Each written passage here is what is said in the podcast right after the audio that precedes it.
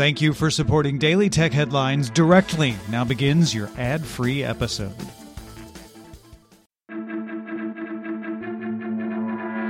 These are the Daily Tech Headlines for Friday, October 29th, 2021. I'm Rich Stroffolino. CEO Mark Zuckerberg announced Facebook's corporate entity is now called Meta at the company's AR VR focused Connect event.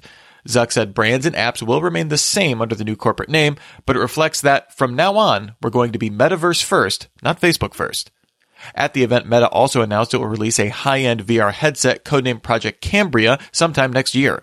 This will be distinct from the company's Oculus 2 lineup and more pricey, featuring new optics for better fidelity.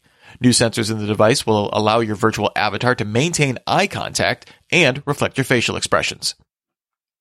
Google and the Indian telco Jio platforms announced the JioPhone Next, available November 4th. This phone costs 6,499 Indian rupees, that's about 87 US dollars, and runs an extremely optimized version of Android called Pragati OS. It includes read aloud and translate now features across web, apps, and messages with support for 10 Indian languages.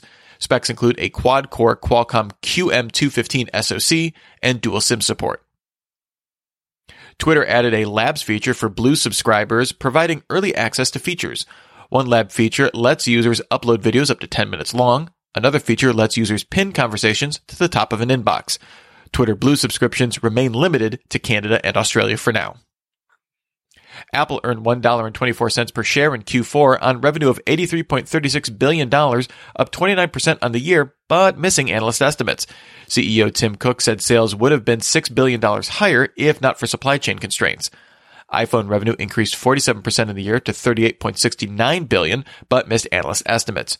Services grew 27% to $18.28 billion. iPad sales were up 21% to $8.25 billion.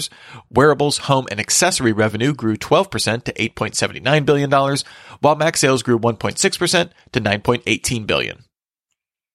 Amazon reported it earned $6.12 per share on revenue of $110.81 billion in Q3, both missing analyst expectations. This marked the first quarter services revenue surpassed net product sales, with Amazon Web Services, advertising, third party seller services, and Prime subscriptions generating $55.9 billion in revenue. AWS beat analyst estimates, with revenue up 39% in the year to $16.11 billion. Huawei continued to feel the impact of U.S. sanctions in Q3, with revenue falling on the year for the fourth consecutive quarter, down 38% in the year to 135.4 billion yuan, that's about $21.2 billion. Huawei says its business to business units remain stable, but consumer divisions remain significantly impacted. Sony has changed its name on Steam. PlayStation games published on Steam for play on PC were previously published by PlayStation Mobile. They now show up as published by PlayStation PC. Sony formed a company called PlayStation PC earlier this year. TikTok confirmed a limited test of a tipping feature letting users send money directly during TikTok live streams. TikTok does not currently take a cut of tips. TikTok already supports gifting of virtual goods on live streams. The latest version of the Chrome browser features fixes for two actively exploited zero day vulnerabilities. Both were listed as high severity, but Google was light on details. Since the start of 2021, Google released patches for 15 Chrome Zero days. Mercedes will equip cars with Dolby Atmos audio as an option on vehicles using its latest MBUX interface and Burmester 3D or 4D sound systems. This will initially be available to the Mercedes Maybach in summer 2022 and the S-Class soon after. Google Fi will roll out support for end-to-end encrypted calls between Android phones on Fi service in the coming weeks. Encrypted calls will feature a unique ringtone and a lock symbol on the screen.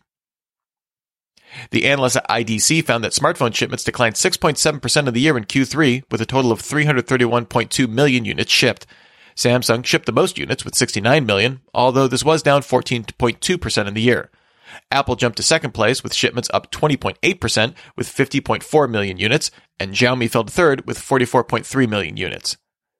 AT&T's prepaid carrier Cricket added 5G support to all plans, although video streaming quality is still capped at 480p on mobile data. The company also updated its less expensive data plans to remove speed caps, previously limited to 8 megabits per second on LTE. Microsoft updated its Power Toys for Windows toolkit, adding a video conference mute feature that lets you disable mics and webcams globally across Windows. There's also a Find My Mouse feature. Pressing Control twice will dim the screen to highlight your cursor. And the existing Power Rename feature now has a modern Windows 11 UI. And finally, Canon announced the PowerShot PX, a family focused surveillance camera that will automatically snap photos and videos using built in subject recognition to frame and select shots. It shoots 11 megapixel stills and 1080p video with a mechanical pan and tilt mechanism and Bluetooth to transfer it to your phone. It retails for 450 pounds in the UK and 500 euros in Europe. No release date was announced. The dream of the Google Clips lives on. Remember, for more discussion of the tech news of the day, subscribe to Daily Tech News Show at dailytechnewsshow.com. You can find show notes and links to all these headlines there as well. Thanks for listening. We'll talk to you next time.